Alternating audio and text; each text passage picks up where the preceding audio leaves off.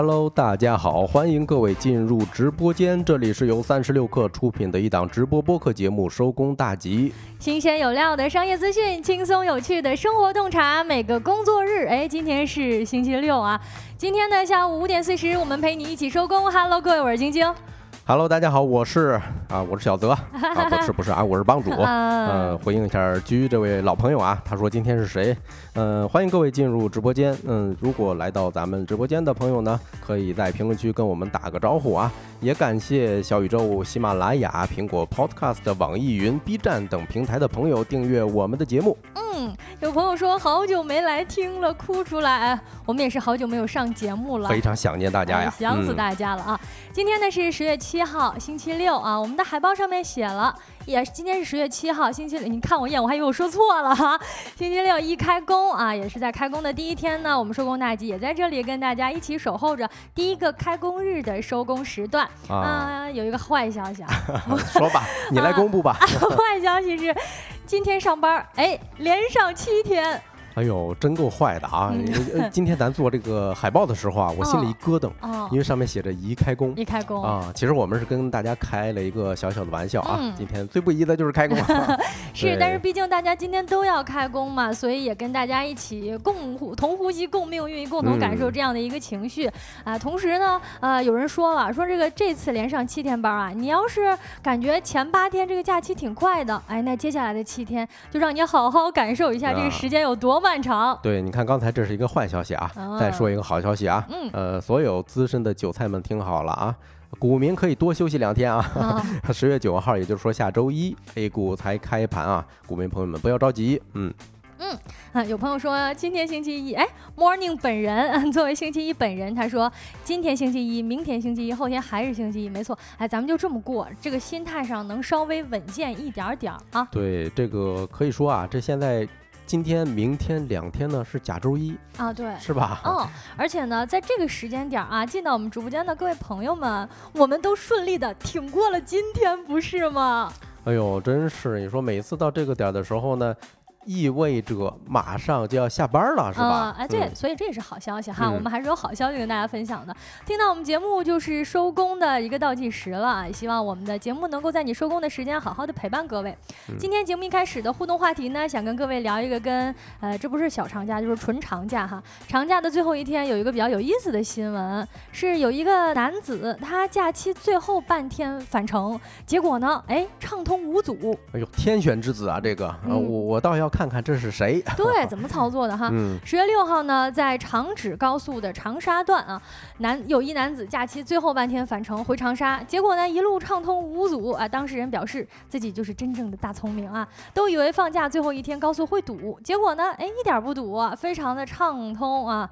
哎，不过我得说说我以前的经验啊，呃，反正我们是短途嘛，从河北回北京的时候，我在。假期，呃，十一也好，还是过年也好，嗯，都在假期的最后一天坐车往北京来过啊。日常里程呢，假如说平时你需要四个小时的时间，一般我们会开十二个小时以上。啊，哇塞，太夸张了，就是一直堵在那儿，对吧？是的，一直在路上堵。嗯，这位大兄弟呢，自己也表示说，他本人呀，就是利用了大多数人都会等到假期最后一天，哎，才返程的一个心理。就是很多人都觉得，可能大家都是六号走，哎，那我五号走吧，哎，那我六号早上走吧。结果呢，其实最后一天的这最后的下午啊，反而很畅通。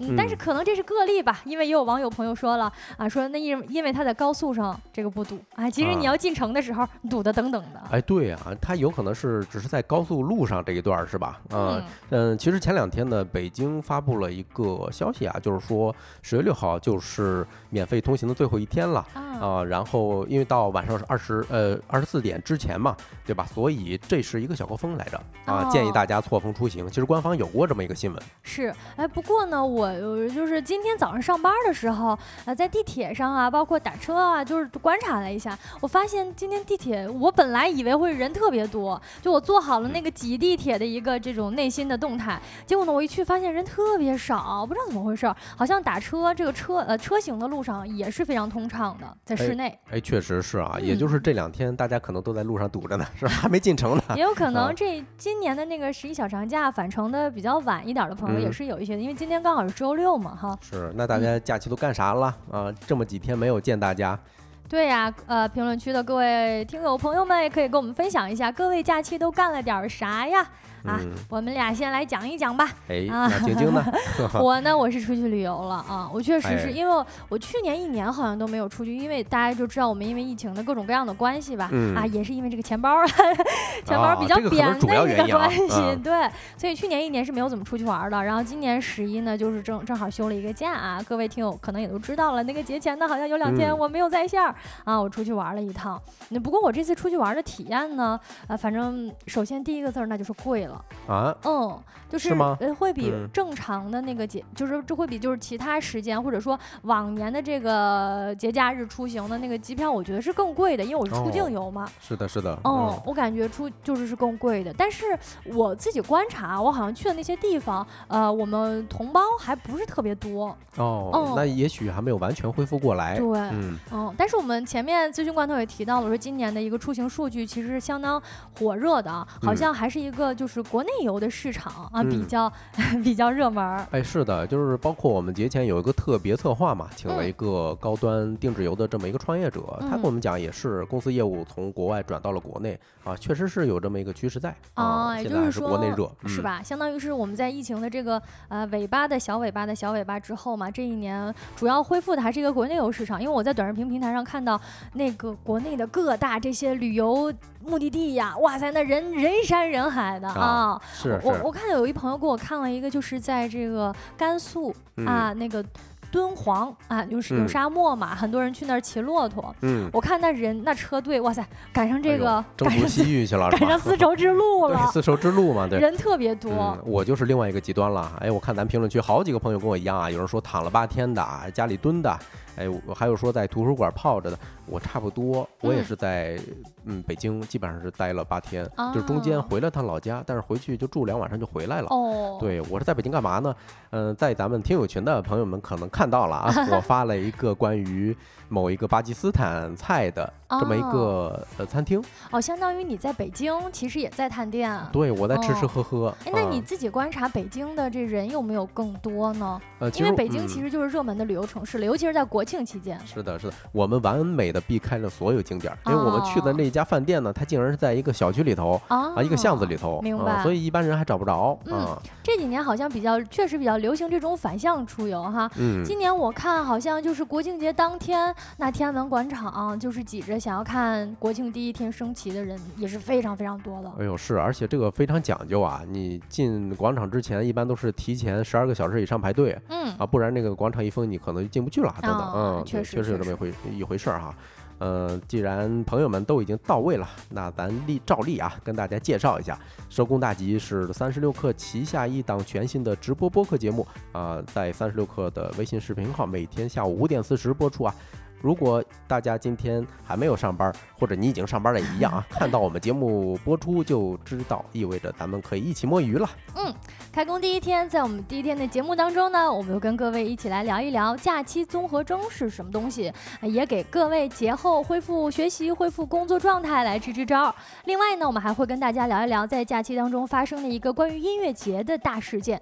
嗯，最后还有我们节目的经典环节，今天吃点啥？一个帮大家解决每天发愁晚饭吃什么的栏目啊！在正式开启这些话题之前，让我们先用几分钟的时间进入今天的资讯罐头。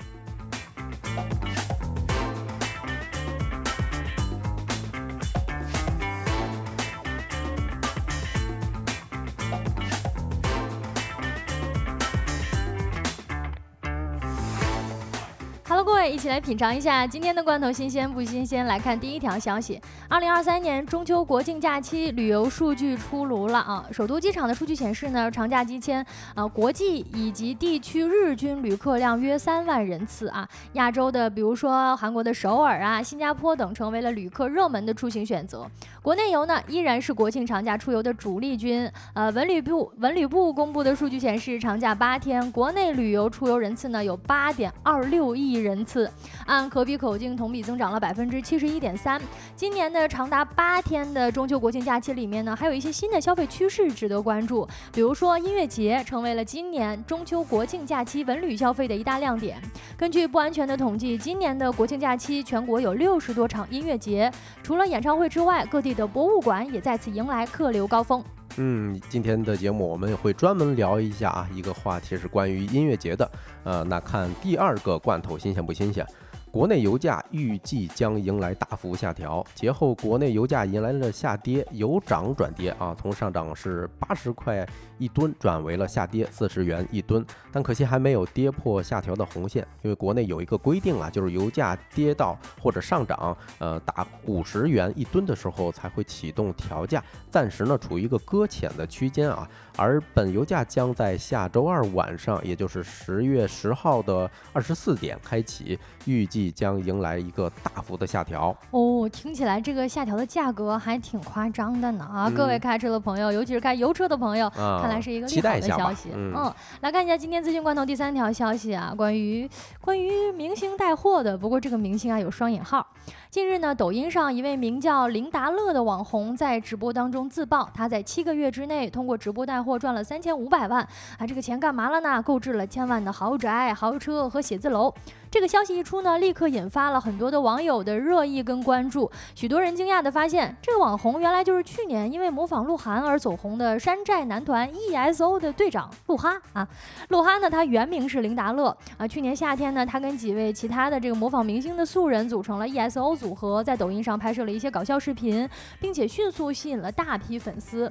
但与此同时呢，也遭到了很多网友的吐槽跟质疑。去年八月呢，有官方媒体转发了 ESO 涉嫌侵权的。新闻随后呢，鹿哈改名回了本名叫林达乐，并宣布退出了 ESO 组合。哎呦，让我。很是羡慕呀，啊，人家通过这么一个山寨的账号，七个月赚了三千五百万啊，也算是人生赢家了。先回应一下评论区苏泽这位朋友说啊，要不要买进？他应该是说的是油价要涨或者跌了啊。那个，呃，在这儿我们强调一下啊，我们不做任何投资建议，尤其是我上节目的时候啊，本人可是个资深韭菜啊，很容易被割啊，我们就不做投资建议了。嗯。哦，下一个消息是假期的一个重中之重啊，就是新一届的诺贝尔。奖名单，哎，假期出炉了。先看是十二月二号的时候啊，诺贝尔生生理学或医学奖授予了卡塔琳考里考里科和德鲁韦斯曼，因为他们发现了一个新的物质吧，呃。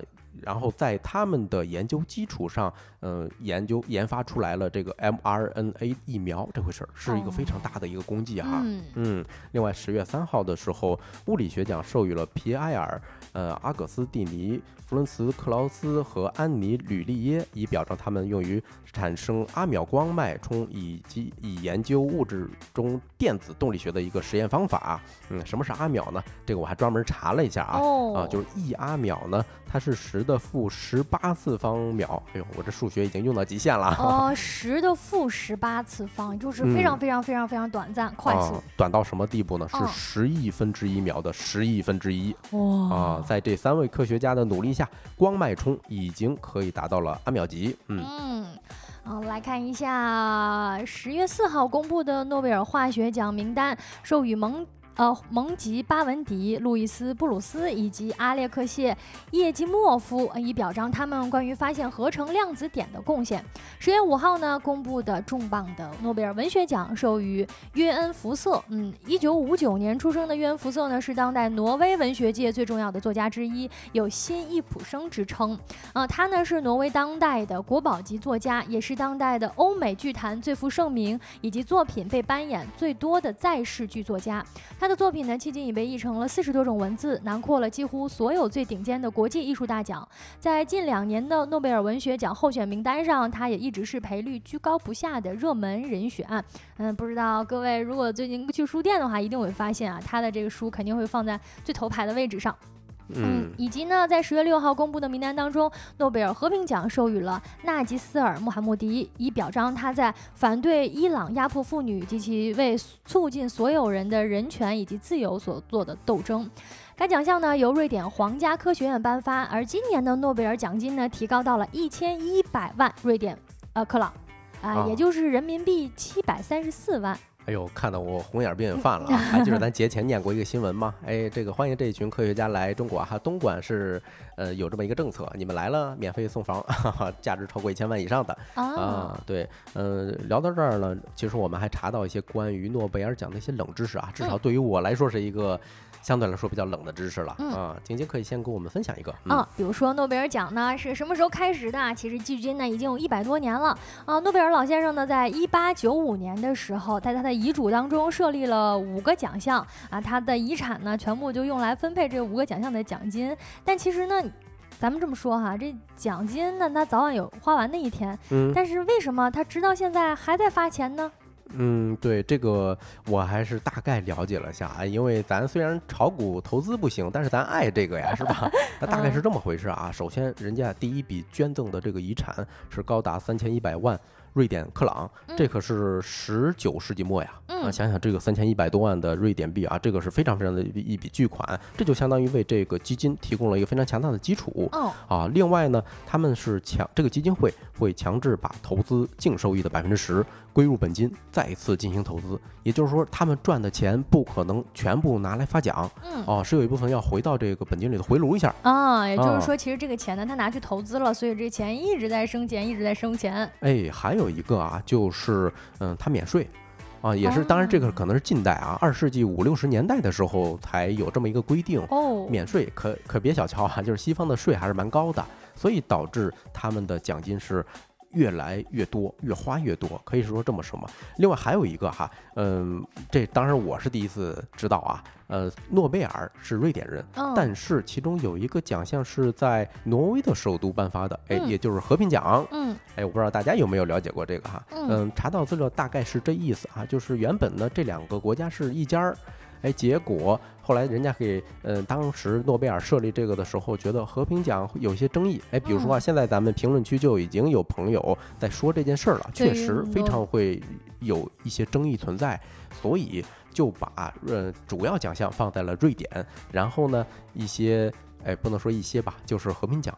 这个奖本身放到了挪威，这样的话就算引起争议，哎，对瑞典来说也不是什么大事嘛。啊，我本来以为你要这么说，它其实是呃出于一种和平的角度考量了，说把它放在挪威，但是怎么原来是为了躲事儿吗？对，呃，你刚才说的说法可能是其中之一啊，有这么一种可能，因为当时挪威在世界上的战乱相对来说会小一些，呃，瑞典应该是跟丹麦一直发生摩擦，所以和平奖哎不能说一直在一个发生战。国的国家放着啊，嗯嗯，所以晶晶说的这也是一个可能性，嗯，明白。嗯，来看一下我们今天资讯罐头的最后一条消息啊，体育迷啊肯定能够知道他最近的一个动态，是的，是的，嗯，九月初呢，在二零二三男篮啊这篮球世界杯当中，中国男篮战绩不佳，最终在三十二支参赛队当中排名倒数第四，继无缘东京奥运会之后呢，再度无缘巴黎奥运会，结果呢，就在最近几天的杭州亚运会上，中国男篮呢又未能实现卫冕。的目标。那这一次呢？姚明在接受新华社采访的时候明确表示，这一次的亚运会男篮成绩没有达到赛前预期。当被记者问到作为中国的篮协主席需要承担什么样的责任的时候，他回答道：“我有两种办法可以承担责任。第一种呢，承担过去的责任，辞职回家啊，反正上海离杭州这地儿也挺近的。第二种办法呢，是承担责任的办法，那就是把这些东西积累下来，然后进一步分析，再设计出下一步的行动计划。那两种办法我都能。接受。嗯，其实姚主席啊，他的回应还是蛮真诚的。但不得不说，嗯，我作为一个球迷来讲，有点心塞，因为我最近刷到过一些，比如说咱们之前的一些老运动员，比如说像中国乔丹、胡卫东，以及什么逍遥王啊，这龚小斌老一辈的这一群，还有王治郅，是吧？我看他们的比赛录像的时候很提气，就是落后的时候，我也没有发现场上有任何一个人会出现疲态啊，或怎么着。我明白。呃，说实话，最近看了一些咱们新生代。球员的打球呢，稍微是让我有一些怎么说呢？呃，稍微感觉一些失望吧。当然也希望他们努力努力，是吧？另外，你看咱从上到下都是想把这件事干好，但一直没干好。嗯，不仅呃姚主席有压力啊，其实作为一个老球迷，我也很纳闷，为什么会出现这种情况？嗯。嗯，不知道各位其他球迷心情是怎么样的？反正我的心情是这样了。嗯啊，以上资讯整理自新华社、新京报、光明网、金融界、人民日报。稍后会来进入我们的说来话不长环节。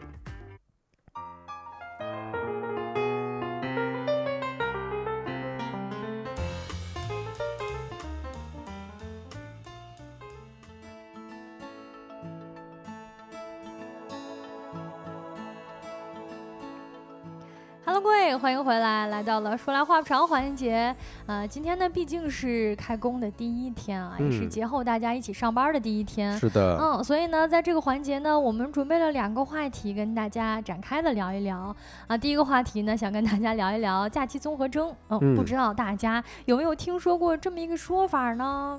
哎呀，这个假期综合症，其实之前我是就听过，不仅听过，毕竟作为一个工作好多年的 老油子，还老德，哎，还还老有这种感觉。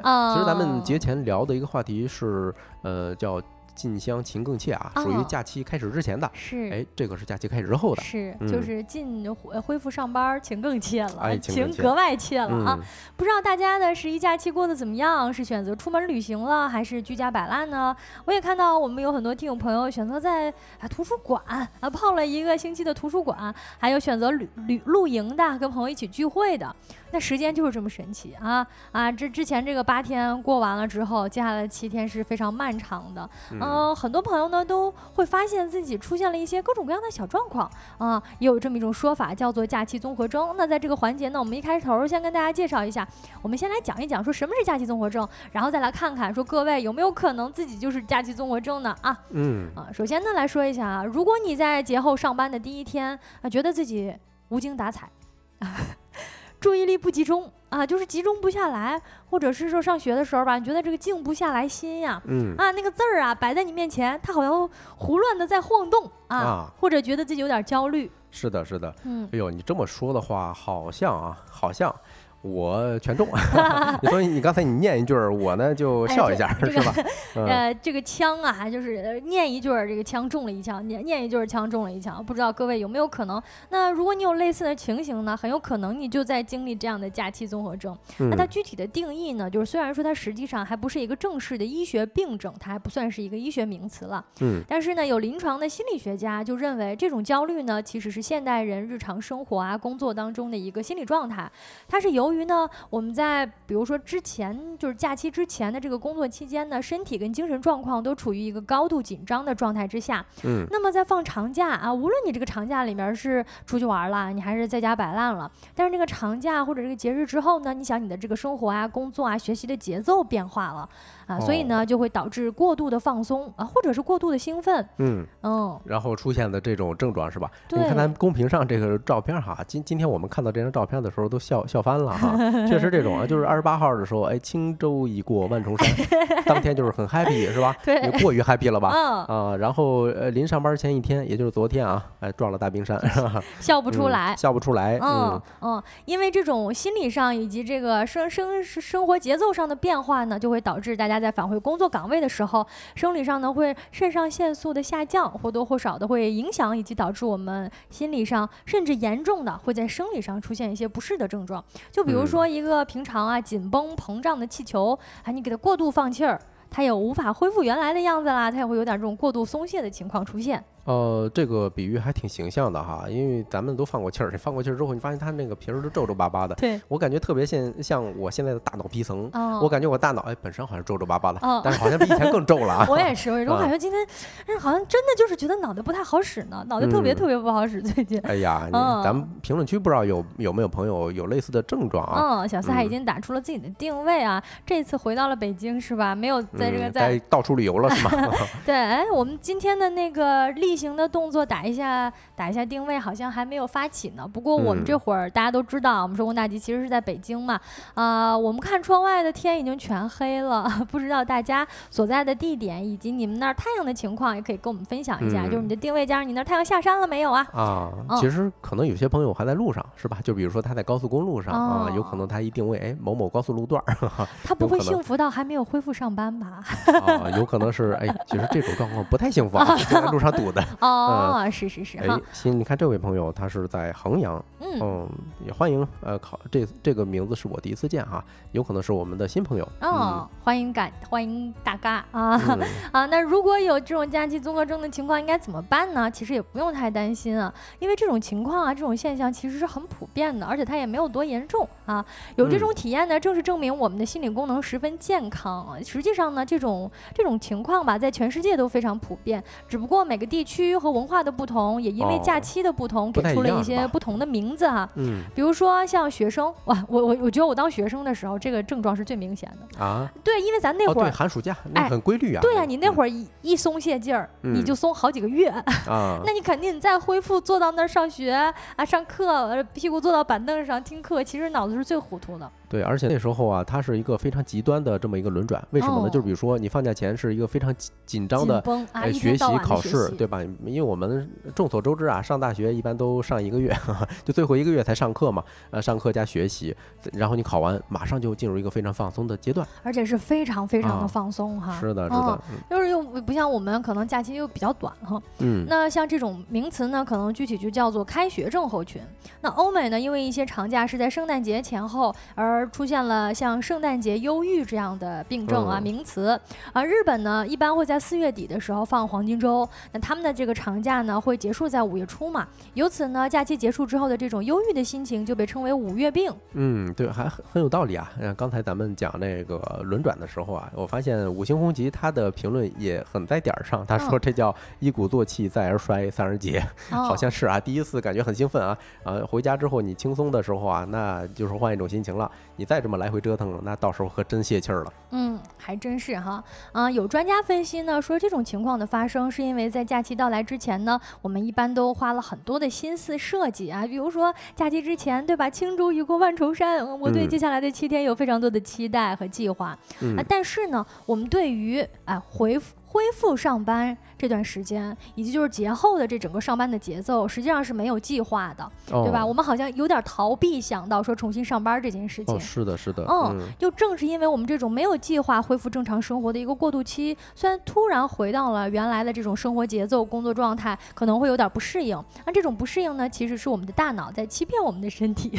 哦，其实应该是嗯，提前比如说做一些规划等等，我不知道啊，会不会会更好一些？嗯，没错，做做做一下规划，其实是最好的，能够恢复恢复我们这种假期综合症以及克服它的一种小办法了哈。而且呢，除此之外啊，我们前面说到了，比如说这种松懈呀，比如说放松啊，但实际上呢，我们最近也看到了很多这个媒体的报道啊，发现很多人其实在假期当中并没有觉得放松，对吧？你想人挤人的景区啊，然后。那个出境游出了各种各样的状况啊，比如说你自己出行的计划也会有各种各样的变化，所以很多人呢，其实，在假期当中的体验并不是愉快跟放松，还有很多人觉得，哎呀，比上班还要累。哦，对对对，嗯，我看咱评论区有个朋友说啊，就是有工作就知足吧，啊，现在呃感觉有点崩溃啊。呃，我我给大家分享一下我今年心态上的一个小变化，就是关于放松与不放松的。就是以前啊，每年到六月三十号的时候，大家都说，哎呦，这半年又过了，啥也没干啊，就感觉又荒废了，是吧？有这种感觉。但是这我今年六月三十号有一个非常真实的体会，哎，我又多活了半年，我特开心，知道吗？哎，所以也同步给李涛这位朋友哈，就是，哎，有时候多想一想，我们有可能又多活了一天，是吧？以这种阿 Q 星辰也好，嗯。怎么说？有一个工作就是好事儿啊，多看一看，嗯，享受享受美食，跟朋友聊聊天也是不错的。嗯，而且我觉得最重要的是，即便是没有工作，就是你在处在一个希望里，就是你处在一个新的计划里，对吧？你有一些新的期待啊，反而呢，还比什么都落定的话啊，这种感受要更好一点。我们反反而是要。想的乐观一点嘛，啊，对吧？因为有些人他即便是出去玩了，他还可能会遇到各种各样的事情。嗯，其实一些危险的事情也在发生着，对吧？如果我们在家里面，反而还会觉得好像是更安全一点的，就各有各的选择，对吧？嗯，哦，那我们另外也说一下，说难道出现假期综合症啊，就是说我这种上班焦虑、上班闹心，难道是因为我们真的讨厌工作吗？其实也不一定啊。啊，至少呢，像我们刚才说的，工作呢能够提供给我们一种这种常规的，对吧？所谓常规就是我们得啊，这个朝九晚六的一个上班上下班时间，而且你可预测啊，什么可预测呢？你可以预测到你这个发工资嘛，你这个月 工资能发多少？你可以预测，对吧？啊，那不像你炒股，好像就不太可预测，是不是？是啊，你看，就像这位网友哈七啊，他说主要就是在家里过的啊。你要是在外边旅游的话，钱包空了之后，哎，就没有这症状了。对对对，就像我，我现在干劲儿满满的啊。是啊啊，那这种东西呢，就比如说我们刚才提到的，像工作的这种上上下班的一个常规的生活节奏啊，以及这种可预测的熟悉的感觉，它能够增强我们对于世界的控制感。嗯啊，尽管呢，我们都想要追求这种放荡的、这种自由的、散漫的、精彩的人生，但实际上呢，我们的大脑是更喜欢一致性的、规律性的生活的，并且呢，我们在日常生活当中受到影响的时候，常常会试图恢复一种稳定的状态。这是因为我们的大脑其实也是有着自己的节奏的啊，无论是从规律的节奏调整到放松，还是从放松调整到规律，它都不可能像一个机器一样。哎，我甚至觉得啊，从放松调回到规律会更难一点。哦，对，你看这儿得画知识点了。哎，我感觉这儿是不是有一些技巧可以分享给大家，对吧？就是你关于怎么放松调整，是吧？哎，我看咱们已经有一个朋友在说了啊，在期待下一个周末。哎，好像跟咱们后面要讲到的有点一致啊。嗯嗯。那如何调节放假之后的心理状态，或者说如何能够更好的克服这种假期综合症呢？啊，我也查了一些资料，选出来了一些我们觉得比较有用的方法，希望能够帮助到大家更好的过渡这段时间啊。一共四个小妙招啊啊！第一个小妙招呢，跟刚才 Morning 说的差不多，要期待下一个假期，就会更有激情的上班。啊，其实呢，就是非常典型的了啊。如果你不舍得你这个假期的愉快体验，或者说你对于这个假期有些遗憾啊，那不如咱们现在就立刻开始计划下一个假期。哎，太对了啊！另外，你看，五星红旗这位朋友也说了啊，听咱们节目感觉每天活力满满，哎，这也是好办法啊！哎，是是 是啊，无论你下一个假期是打算做出游安排，还是纯粹就是想放空啊、躺平啊、睡睡觉，哎，甚至就是计划一下下一个周末，其实就两天的一个小计划，其实都能够帮助我们更好的回到工作跟学习当中去。啥意思呢？其实，哎。朴素点来讲，就是有个盼头，对不对？哎，这个我特别特别认同啊！为什么现在你说我七老八十了啊？每周末会盼着，哎，比如说某站是吧，更新一些动漫啊之类的，你看起来很幼稚，对，但是就是多了一点盼头。对对对，我觉得人呢，就是活一个希望，是吧？啊，我们想象一下下次要做的事情，想吃的东西，或者说，呃，我们下一个周末或者下一次假期也能够安排一些非常有趣的事情，也能够让我们在日常的生活当中增加一些美好的期待。啊，另外呢，像五星红旗说的，听我们的节目，感觉每天活力满满，这个很重要啊 啊！怎么说呢？就是我们的节目它也可预测，因为我们每天的下午哎十七点四十分都会开播，所以说这也是第二点小妙招啊，就是主动建立一种有序的生活，比如说清淡健康的饮食啊，这个呃按时的睡觉，按时的起床，一种规律的睡眠方式，这些都能够帮助我们从假期的呃自由散漫啊，就是随便睡觉、随便吃饭啊解救出来。啊，同时呢，适当的一些体育锻炼也能够释放一些类似于假期同样的神经递质，有助于改善我们的心情。嗯，我其实一直有个看法啊，咱们所有年轻人生理上和心理上的一些问题啊，多数是由这三样导致的。第一个，不好好吃饭；第二个，不好好运动；第三个，不好好休息。相关的，呃，确实啊，你看，呃，可以梳理一下工作，对吧？也算是一个有秩序的生活。就好比我们公屏上放出了这张图，虽然第一天没什么可以梳理的啊。哦，这个图我看到真的是爆笑。这个图我们今天一定要发到 小宇宙的那时候 notes 里，我觉得太逗了啊！我就我现在，而且我那个表情，我觉得跟他也有点像。OK，我们刚才介绍了两个小妙招，第三个小妙招呢，就是大家可以尝试一下，适当的、刻意的延长一下你的这种幸福的感受。就比如说，如果你假期度假了，那你可以选择一些跟假期有关系的元素呃元素带回到你目前的日常的生活当中。比如说，你假期去啊爬长城了。啊，对吧？那你就拿一个长城的这个小贴画啊，贴到自己的办公桌上啊，这样它比较显眼的地方，你在看到它的时候，你就能够回忆起你那个时候爬长城这种愉快的感受啊，能够把假期里这种积极的情绪延长开来。哦，就是给自己一个信号啊，这个信号是因为当时我经历了某种特别愉快的感受，对，哦，然后看到之后，他就把我这信号给激起了，对，而且呢，它是跟你现在的这个日常生活啊，它能够串联开来。啊，就比如说你的你书本上面，比如说你可以贴一个小贴画也好啊，就是它能够。把你假期的这种愉快的体验跟你日常生活当中算是一个小小的打通吧，啊，可以让你自己保持一些好奇跟兴奋的感觉，啊，算是把假期跟工作啊跟日常生活的界限模糊一点，让我们更好的恢复日常的生活。嗯，那最后呢，第四点也是最重要的一点，就是各位一定要尊重自己的感受啊，就是。就是虽然我们觉得假期本来应该是愉快的，嗯，但是现实是呢，有的时候假期反而会让我们感受到压力以及抑郁的情绪。为什么呢？就举个例子哈，比如说你像社交媒体这么发达，对吧？我感觉我最近的朋友圈到处都是，每天都是无无数的人在晒自己来自天南海北的这种旅行的晒的打卡的照片。是是是，嗯，对吧？那这样的资讯呢？如果说对于我就在家里宅着的话，我可能会觉得哇，别人怎么都这么呃开心呀？那怎么他们都出去旅游了呀？哎，我这个钱包怎么这么扁呀？那我们每天都很容易被这种过度包装的社交媒体感受到一种啊，好像别人都在过着这种完美的生活啊，又很忙碌的生活，我们会对自己的生活感到怀疑。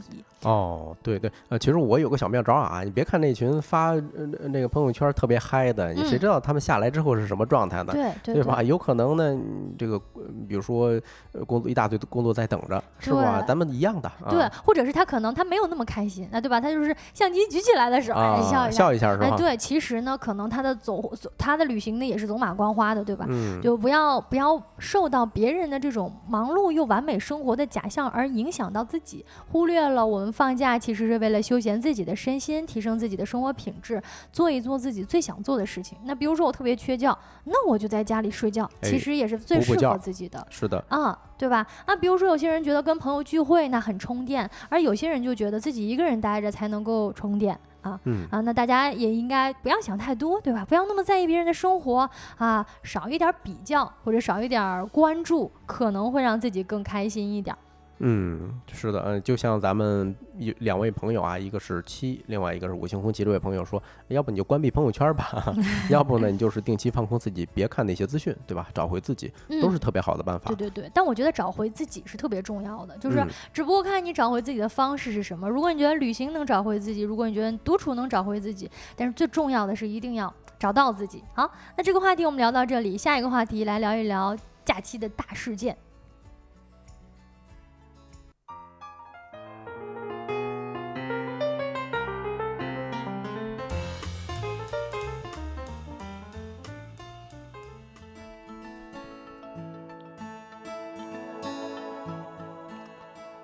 Hello，欢迎回来啊！这是来了一个，应该是我的老朋友吧？有 韩私生饭，有私生饭可谈不上啊！这可是一个大 V 呀！啊，他说听到一个熟悉的声音啊，确实是我。呃，今天是帮主本人在上播啊。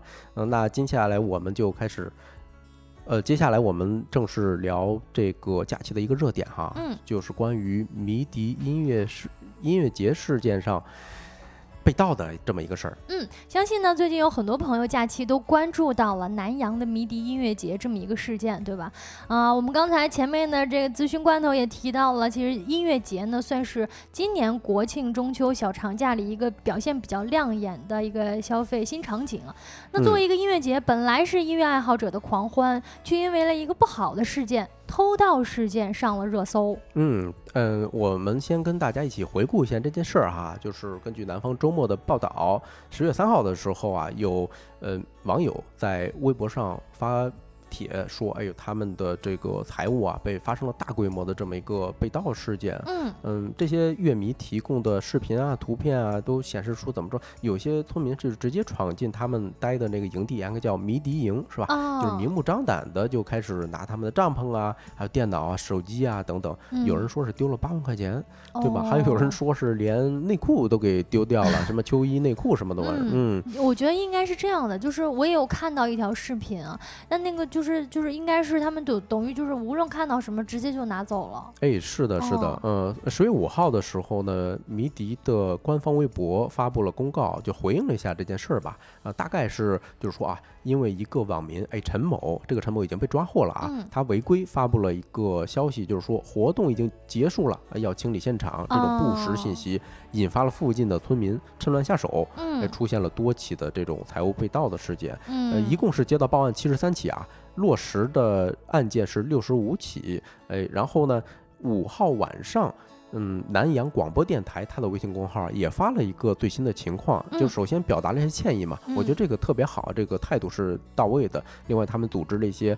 爱心的志愿者在场地找了一些手机啊、身份证啊这些东西，呃，最终是归还了七十九张身份证，啊，电脑三台。手机十七部啊，其余还有一些东西没有找到失主，嗯，哎，还在进一步联系呢。嗯，这事儿其实确实在国庆期间啊，算是被讨论的热度其实比较大的一个大事件了。是的，也不知道大家看到这个新闻的感受啊，第一感受是什么？嗯，不知道大家有没有在这个假期期间去参加一些像演唱会啊、像音乐节这样的活动啊？嗯，迷笛音乐节应该是比较大的一个音乐节了。哎，我虽然说像迷笛啊、草莓啊这种都是国内音乐节的一些头部的音乐节了啊。嗯，这一次出现了像这种大型的，算是大型了吧？大型的一个偷盗案件，呃，我们反反正很痛心啊，觉得不不敢相信。嗯，对。嗯，你看网友七说的就特别好啊，就是大型活动本来是好事儿，就你周边随便做点什么餐饮呐、休闲娱乐呀，就基本上都赚了，哎，对没错。你其实你当地的村民也好啊，居民也好啊，你在附近对吧？你卖一点这种水啊、饮料呀，甚至一些特色的产品啊，其实都挺好卖的，因为巨大的人流量嘛。是是，所以我第一。看到这个新闻的时候，感觉非常荒唐，就是特别惋惜啊！因为一开始这个整个音乐节的风向特别好，就是南阳市上上下下都在进行准备这事儿，对吧？但是就是因为最后那么两三天出现了物品盗窃事件。导致这些努力全都白费了。对，啊，嗯，我也看到说这次报道呢，就是崔健啊，跟痛仰乐队，就这些就是非常大的大咖了，能够这一次在南阳的迷笛音乐节登台表演，嗯啊，算是一共有十五万人次的乐迷现场观看，门票也是创了历史新高啊。哎，是的，并且。他们当地把这件事态度做到多好呢？就是南阳市委书记啊，亲自到火车站去接这些乐迷啊，还有文旅局的局长给大家发月饼，因为正好赶上黄金周了嘛，对吧？嗯，据说啊，乐迷返回酒店特困难，因为下雨嘛，市民就亲自接送，哎，自发的组织。嗯，甚至因为大家那两天玩泥儿是吧？大家可能看到新闻了哈。嗯。嗯，下雨导致场地非常泥泞。嗯。那些酒店啊，大家都说，哎呦，最遭殃的是这些酒店，但是没没有问题，那些酒店都是非常乐呵的就接待了。嗯。所以我感觉啊，就是嗯，大家在这个音乐节是本身是玩的非常疯的，非常开心的。嗯。呃，包括咱们照片公屏上打的这个照片啊，是一个轮椅小伙参加这音乐节。在现场的时候啊，被乐迷就是连人带轮椅就直接举起来了啊！对，这个画面特别经典。我当时感觉，哎呦，这才是真摇滚，是吧？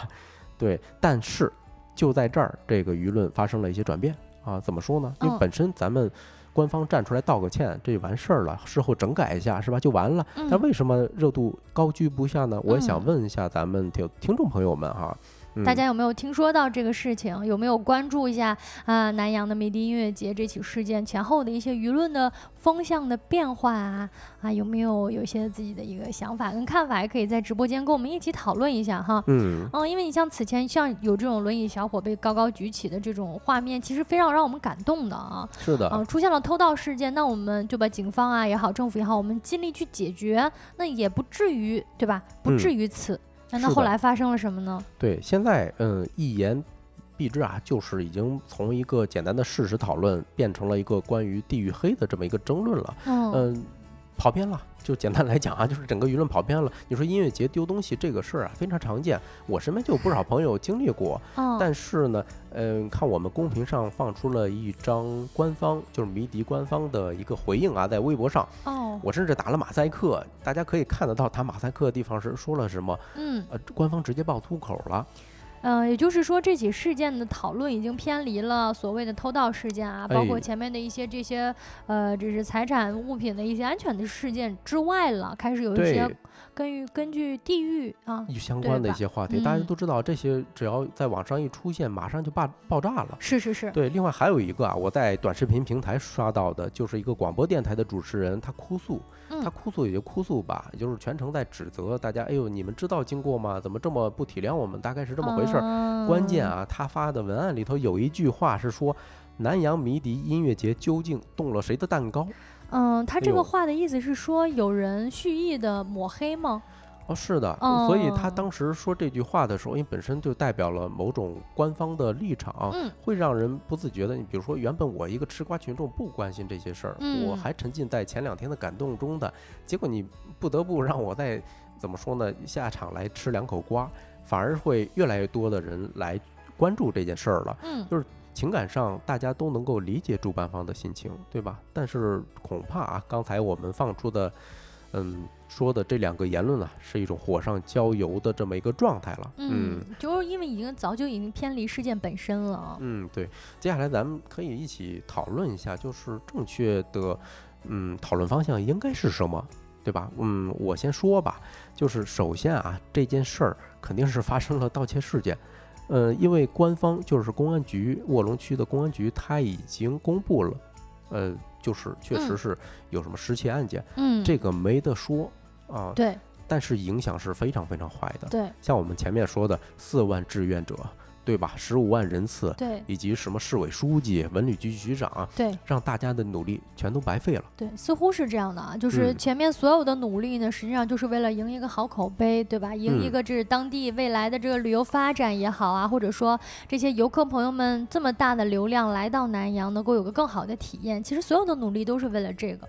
是的，是的。另外，我还是感觉啊，该道歉的，或者说抹黑南阳这个地方的。是那些偷盗者，还有发布谣言的人啊！结果很多南阳普通的老百姓站出来道歉，哎呦，这叫啥事儿？所以有时候我带入到对方的角度的时候，我是替对方感觉非常的惋惜，呃，以及怎么说呢，承承受着非常大的压力，感觉很无力吧？是的，是的，嗯，你看，就像呃五星红旗说的啊，都是在发泄情绪嘛，对吧？因为网络确实无数倍的放大你的言论，嗯，还有就是。嗯，最后再说一个吧，其实，嗯，因为官方的态度也好，做法也好，我们是看在眼里的啊。嗯，无论如何，我想咱们至少咱们的听众都还是蛮理智的，就是数千名志愿者啊，这种都是怎么说呢？嗯，大家的付出是不会被。白白的浪费的，我我是这么认为的，大家都是看在眼里，这一点是，嗯，还是没有问题的。嗯，其实就是最简单的就事论事就好了。对，就是偷盗事件是错误，那就是偷盗事件是错误，对吧？那个我们说文旅局的也好，我们说啊有数数万名的志愿者也好，那这些人就是对吧？他代表着他代表着当地的这些人民本身的一个善良的，呃，对吧？付出是的，是的，你看。七，他说的啊，自发帮乐迷收拾东西，他在哭什么？这个应该是抓住的一个大妈，她当时在哭啊。这个抓住之后啊，有这么一个片段，应该是对，所以确实你嗯，通过逻辑想啊，都不太对。对，那下面一个环节，咱干脆就聊一聊吧，就是说。哎呀，音音乐节这种泼天富贵，哎，怎么就这么难接住，是吧？你明明是一个这么好的事，怎么就给跑偏了呢？嗯，是。刚才呢，这个吴金红姐也说，呃，音乐节毕竟是舶来品啊，确实，音乐节其实是我们这些年来才比较多的。但其实我们看一看迷笛的一个发展历程，其实啊。啊，算一算也有二十多年的历史。哎，没错，它第一季的时候，第一届音乐节是在两千年就办了，嗯，二十三年了嘛，对吧？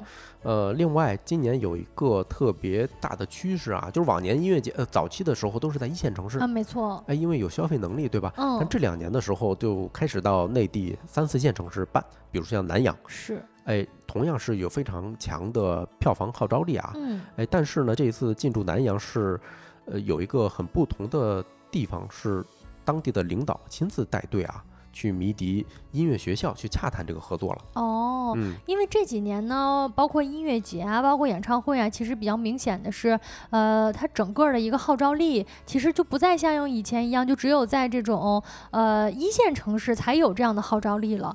它其实实际上呢，就你哪怕在二三线城市、三四线城市啊，它都一样能够把人带过去啊，把人能够带到这种三四线城市呢，啊，一样呢，就是还呃另一种程度上能够带动当地的经济。啊，就比如说，为什么我们看到像南阳的这种市委领导啊，跑到了那北京的民间学校洽谈合作，说你们能不能来我们这办一个，也算是空前啊。而且其实，啊，发生恶性事件之前都比较成功了。嗯，是。咱说回现在正在聊的这个话题哈，就是，嗯，为什么音乐节的经济价值在这摆着，所有人都看到了，但是都做不好，对吧？你比如说今年。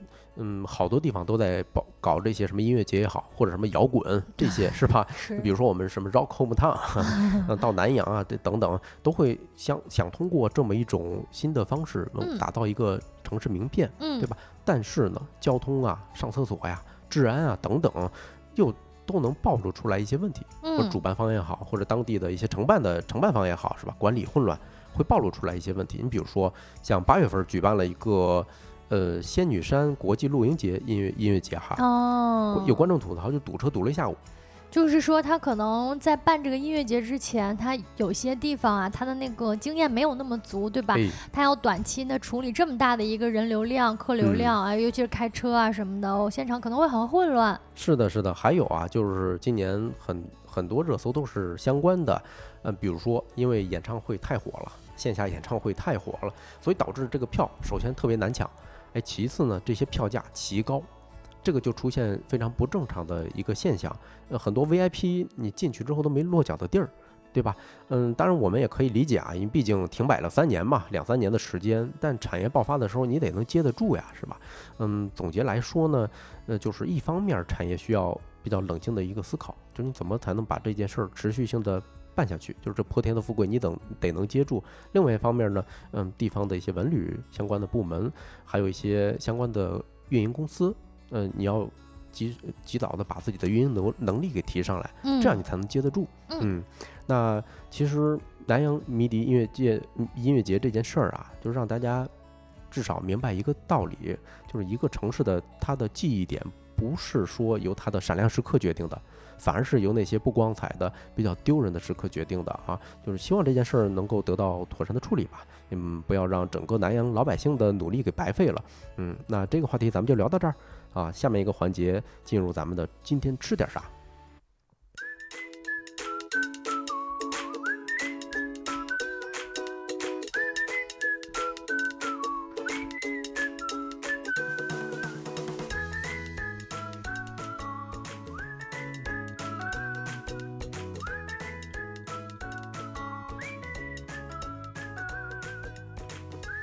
Hello，各位，哎，有没有感觉今天节目其实过得也挺快了啊？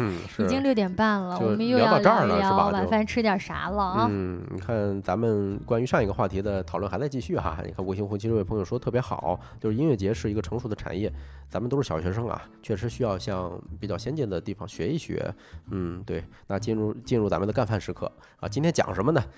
讲图片上这个东西，我相信啊，糖蒜，哎呦，糖蒜，糖蒜，你怎么不说辣椒酱？辣椒酱是吧？哎，这个是一个灵魂，一会儿咱们一定要讲一讲啊。这个辣椒酱确实是一个灵魂。嗯啊，说回正题啊，今天讲羊肉泡馍。嗯，哎，其实这个，哟，这个七说了，吃上了辣椒炒肉加米饭，你是不是在湖南？啊？感觉这个搭配确实很经典啊。对，呃，说起羊肉泡馍，大家一般会把它比作。北京的这个这个烤鸭，就是相当于北京的烤鸭在北京的地位，几乎几乎就是羊肉泡馍在西安的地位，嗯，可以说是一个城市的一大名片吧。是，嗯嗯，而且我觉得整个北方其实都比较。对吧？对羊肉泡馍其实都不陌生。嗯嗯，对对对，呃，我反正很爱吃羊肉啊，就是尤其是西北的味道啊。其实这个选题我们准备了很久，但一直被摁下了，中间给穿插了一些南方的吃食，是吧？啊，这个帮主喜欢吃羊肉这件这件事啊，我们听友每个人都知道。对对对，就为啥呢？就是羊肉这个东西，呀，它的它的香味儿怎么说？就咱就说羊肉泡馍吧，啊，羊肉泡馍它的香味儿全靠那一口汤，对吧？你要是爱羊肉的话，你肯定离不了。就是它汤稍微浓稠一点，明白了。对，而且他们炖肉的时候是先熬汤的嘛，对吧？你想熬出一锅好汤呢，你首先加棒子骨，呃，水开的时候就是凉水下锅，哎，撇撇沫，对吧？然后一直等炖到四五个小时的时候，你才依次把肉加进去。所以说那口汤的价值远远是超过肉的，哎，这是我个人的感觉哈。当然咱也不能完全把肉就抛弃了，就是因为你肉也要煮嘛。但是好肉是怎么做出来的呢？它其实三分是靠煮，哎，七分是焖的。嗯，哎，我不知道晶晶还有没有印象啊？就是你吃那个肉的时候，它口感是非常烂乎的。我其实都不记得羊肉泡馍里有肉啊，因为我就年头确实有点久了，我可能是上一次去西安那边，好像或者我上一次吃羊肉泡馍吧，可能也有得。七年八年以上了哎呦，那看来你真不喜欢吃哈。北京其实有很多比较正宗的，一会儿我哎，大家感兴趣可以在群里头加我们的听众群，一会儿我给大家推荐一些。所以这个肉是什么样口感？它很烂糊，就是咱自己炖牛羊肉的时候经常会塞牙啊。它是高压锅那种的。对，它是炖好之后剩下七分时间全在焖，哦，所以是硬是焖出来的这么一个口感啊。就上桌之前它切几片，大家可以看到啊，这是冷切的羊肉，你咬第一口的时候就特别烂乎，而且这个馍特别讲究啊。哎，就我不知道晶晶还有没有印象，它的馍是怎么 搞出来的？它这个馍呀，我记得我那个时候去西安吃的时候，我发现它那个馍就是呃比较正宗的人其实就是手掰的，那个馍必须得手掰，哦，而且呢，好像就是如果要让他给你掰，你也可以选择让他给你掰，就会很贵一些。嗯嗯。啊，你也可以选择自己掰，但是其实那个馍都掰的特别小一块儿，可能一个馍，啊，一个爆米花大，或者比一个爆米花还要小一点。对。啊，其实很小的，所以你给你一块膜，你去掰也得掰可长时间了啊。哎，是的，是的，啊，就是，呃，怎么说呢？西安本地人啊，他们都是自己掰的，因为首先大小你是掌握的。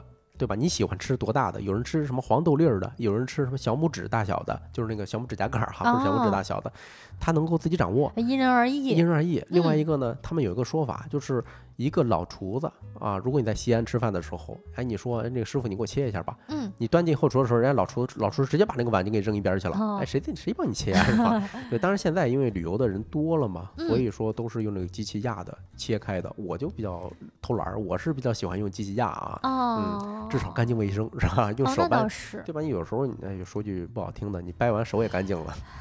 嗯，那倒也是啊。但是好像我感觉，就是这种这种喜欢吃的，或者说觉得正宗的，喜欢吃羊肉泡馍的，就会觉得用刀切的差那么一点味道。哎，对吧？太对了。嗯，因为他用机器，他得用刀切嘛，对吧？你如果用手掰的话，其实是没有那种铁的味儿的。对对对，是。而且你掰的时候会影响你的吃法啊，因为泡馍。咱懂懂羊肉泡馍的话，一般分这么几种啊。你比如说啊，有一种叫就是馍跟汤是分开上桌的啊，它叫单走啊。就是这个时候你肯定是需要客人自己去掰开。这是黑化了是吧？这就是当地的黑化。有四种的方式。对，另外一种是干拌或者说是干拔，就是你上桌之前馍已经进汤了，对吧？你就是馍跟汤已经充分融合了，这个就避免了这个掰馍的这种。对于咱们外来人是一种比较便利的方式哈，对。另外还有是一口汤，哎呦，这个特别讲究。什么叫口汤呢？就是你吃完之后，它碗底儿不多不少，剩这么一口口，这个就特别考验他厨师对于你汤的这个量，以及呃还还有考验咱们吃客他自己能不能掌握这个默契。你想想，吃完我要吃的慢呢，那可能就就没汤了。对，他能要保证每一口都是用勺子挖着吃的嘛，对吧？一一丢丢汤汤，然后再加上一些这个馍，它是混合在一起，然后同时送进嘴里头。当然间歇着可能加那么一两颗糖蒜，以及咱图片上这个辣椒酱啊，你得左右开工，就左手拿个勺，什么 左手右手再拿个勺，左手可能是挖这些糖蒜跟辣椒酱啊，右手就是挖这些馍跟汤了啊。其实也就是说，你说这个口汤啊，它得对吧？它得厨师跟客人一起完成。哎，这个是非常考验默契的啊。嗯，还有一种吃法是我比较喜欢的，因为我比较爱喝汤嘛，嗯，叫水围城，它就是跟干拔或者说干拌是相对的。呃，你顾名思义就是汤多馍少。哦，想想水都把城围起来了，是吧？但说实话并不多啊，一般啊，水围城你点上来，它可能就半碗汤。哦，可想而知他们的汤有多金贵。就是汤相对多一点。是的，是的。那这种汤它，哎，我我问个那个什么特 别外行的，那它会比羊汤浓很多吗？呃，这呃有有，我要不跟大家简单说一下我从后厨看到的一些哈。羊汤一般啊，如果是好羊汤的话，你大火催它可能会催出来白色，但是呃这个。这个羊肉泡馍，它的汤也非常浓。它是怎么做的呢？它其实是在后厨啊，有一个小锅，嗯，它从大铁锅里头舀出来一勺汤，嗯，然后呢，跟这个馍在一起烩了一下，相当于煮了一下，所以它馍上可能会掉下来一些淀粉，哦，它导致汤会比较浓哈，明白了，不太一样。啊，其实汤也是比较浓的，嗯。嗯，对。还有一种吃法，其实不带汤的，咱刚才说了半天啊，是是带汤的，不带汤的这个是我去西安的时候，当地的朋友带我去吃的啊，嗯嗯，叫小炒泡馍，嗯。就是什么西红柿，还有咱们图片上这种辣椒混合在一起炒的，它就完全没汤。说实话，完全都是这种辣椒味儿，还有一些羊肉的这种这种，它就是酸辣口的。哦，不知道大家能不能吃得惯？反正我第一次吃的时候，我还是觉得带汤的好吃啊。就跟炒馍似的哈，其实是炒馍。是的，是的，它完全就炒出来就干了。啊，对，嗯，配什么呢？那特别经典了，就是咱图片上是这俩东西，一个是糖蒜，另外一个是辣椒酱。啊，基本上呢，这俩东西上来之后，哎，就会特别解腻。啊，所以刚才咱不是说嘛，左手右手一要左右开弓，配合着吃啊。嗯，聊到最后，咱简单跟大家说一下历史吧。我看晶晶已经饿了 我是真的，而且我看这个辣椒酱，我就想不起来我之前吃的时候是有辣椒酱和糖蒜的了。是的，是的，它里头是多少带一些酸口，然后还会放一些蒜啊，所以这种它有点像贵州的糟辣椒啊。我个人感觉，嗯，明白。对，说回这件历史啊，嗯，咱查到一说法。就是说，它大概有一千年历史了，当然这个不保证啊，这这对现在这些资料咱哎不不太好确定都，嗯，始于什么时候呢？宋太祖赵匡胤，对吧？他称帝之前是困在了长安这个地方，忍饥挨饿，但是当地的牛羊肉是特产，他有一天呢来到了一家正在煮牛羊肉的这么一店铺前，哎，掌柜见他可怜嘛，就把自己自带自带的干馍这个干粮哎掰碎了，然后呢掌柜给他浇了一勺。这个羊汤，嗯，哎，是不是听起来有点意思？听起来不错。嗯，是。然后赵匡胤不知道是是不是太饿了，太饿了，他就直接就在心里头默默把这个封为天下第一美食。绝对是太饿了。是。呃，后面他黄袍加身的时候啊，路过长安，还忘不了这个味道，就拉着文武大臣专门找这家饭店，哎，又搓了那么一顿啊，嗯，感觉鲜美无比，嗯，所以就是皇上吃泡馍这件事儿就当故事传开了，嗯，以后就有这么一个固定做法，就是烙的这种死面馍，哎，切开然后烩一烩，羊肉拌一拌，对，是这么回事，就传开了。哦，对，哎，其实咱真说哈，那个馍哈，那个干馍，实际上它也对吧，也不是很吸引人，嗯，但确实是经过这煮，首先这羊肉汤啊，以及这里边的肉啊，味道是非常好的，就导致这干馍泡进去烩一烩，其实还是很香的。对，点睛之笔是吧？嗯，那今天这个话题就聊到这儿。嗯啊，大家也饿了，我是第一天上班啊。对，我觉得真天真不宜开工，赶紧下班去吃饭得。对啊，那今天呢，有推荐大家，如果在下班时间不知道吃什么的话，可以去试一试羊肉泡馍啊。最后呢，再跟大家介绍一下，我们收工大吉是一档在每一个工作日啊，反正每一个上班的时间，今天不是工作日，我们也开播了的一个直播播客。在这里呢，我们会分享新鲜有料的商业资讯，以及一些轻松有趣的生活洞察。